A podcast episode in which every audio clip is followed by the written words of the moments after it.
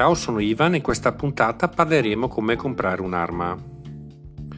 C'è però da fare una premessa che le leggi sono cambiate e certi riferimenti potrebbero non essere corretti. Allora, come suggerisco sempre, se è vostra intenzione comprare un'arma e non sapete nulla, la cosa migliore è di trovare un'armeria nella vostra città, nel vostro comune, e di portarvi e parlare con l'armaiolo, che vi darà i consigli migliori su come comprarla e che titoli fare per poterla acquistare.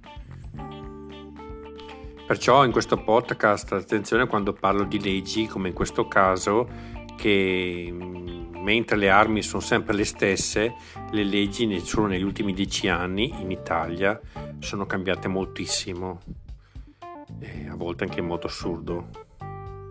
Buon ascolto!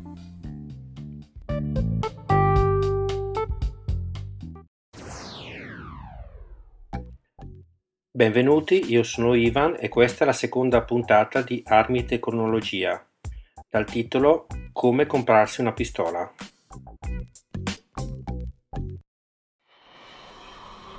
Acquistare un'arma in modo legale non è troppo difficile, però la persona che lo vuole fare deve avere delle caratteristiche ben precise. Deve essere un cittadino sano di mente, non si deve ubriacare, non si deve drogare, non deve essere stato giudicato malfamato o obiettore di coscienza.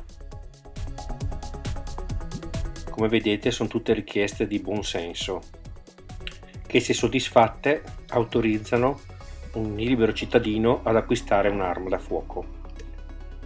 Sono principalmente 4 i sistemi per detenere un'arma: avere un porto d'armi per caccia, avere un porto d'armi per difesa personale, avere un porto d'armi per tiro a volo, diciamo porto d'armi sportivo, o richiedere il nulla osta per l'acquisto o la detenzione.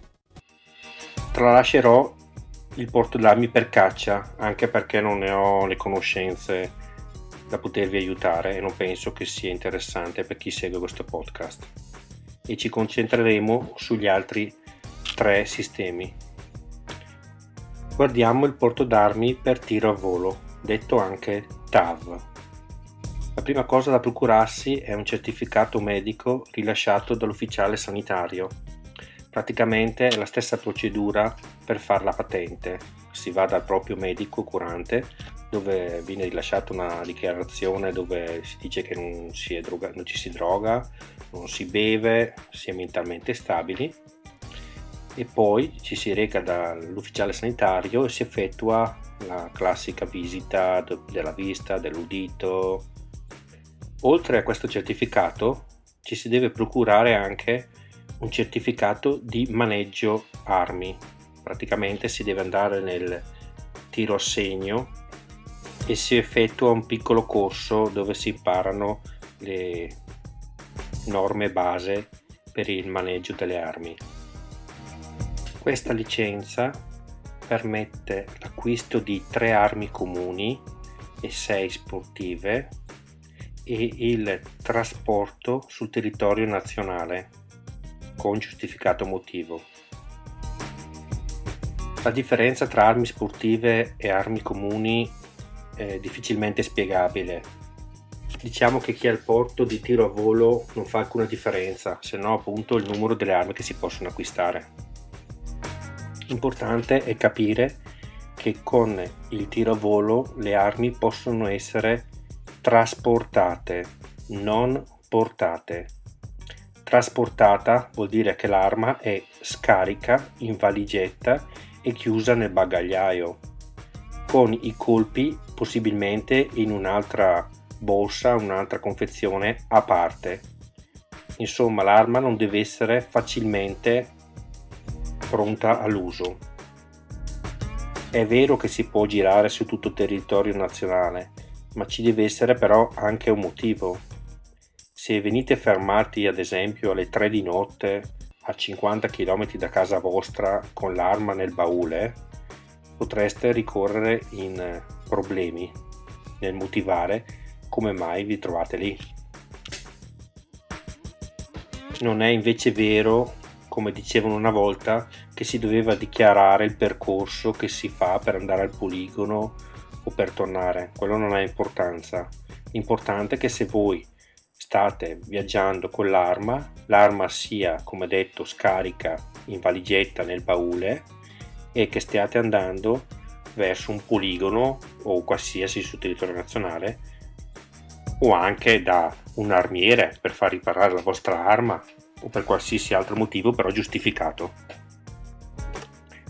Invece il porto d'armi per difesa personale ha la principale caratteristica di consentire alla persona di portare l'arma in fondina, in tasca, nella giacca, pronta all'uso, carica, magari anche col colpo in canna. I documenti da richiedere sono gli stessi che per il tiro a volo, solo che mentre il tiro a volo ha una durata di 6 anni, difesa personale va rifatto ogni anno. Nel difesa personale, però, ci devono essere dei giustificati motivi perché venga rilasciato. Infatti, mentre il tiro a volo viene rilasciato, diciamo, quasi a tutti, difesa personale di solito viene rilasciato solo a chi maneggia forti somme di denaro, classica la guardia giurata, o altrimenti chi fa attività tipo gioiellerie. Insomma, se tu sei un operaio che lavora normalmente, te lo puoi scordare che ti venga rilasciato il difesa personale. Il terzo sistema per detenere un'arma, come dicevamo, era il nulla osta. Il nulla osta, di solito utilizzato da chi eredita l'arma, in realtà richiede tutte le visite per i 2 porto d'armi che abbiamo visto fino adesso, però non ne consente né il trasporto né il porto. Infatti diciamo che questo tipo di richiesta la fa poca gente, ormai non viene più fatta, perché conviene fare un tiro a volo, un porto d'armi per tiro a volo, che consente più libertà nel movimento con le armi e nel loro acquisto.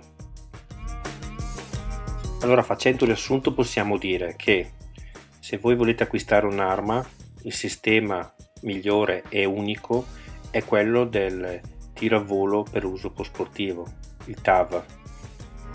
Per fare la richiesta serve una visita medica come la patente, non bisogna avere condanne e non bisogna né drogarsi, come detto, né ubriacarsi. Il sistema più semplice penso che sia quello di andare in un'armeria, parlare con l'armiere e dire: guarda, la mia intenzione è fare un porto d'armi, e penserà lui a darvi i documenti da fare, i bollettini da pagare e tutto il resto. Normalmente direi che il costo è sui 150 euro, e come detto dura su 6 anni. Dipende molto dalla provincia in cui fate richiesta, perché la cosa è un po' soggettiva. Spero di avervi dato un'infarinatura su questo argomento. Nelle note vi metterò una sintesi del diritto delle armi del magistrato Edoardo Mori. Un saluto, arrivederci alla prossima puntata di Armi e Tecnologia.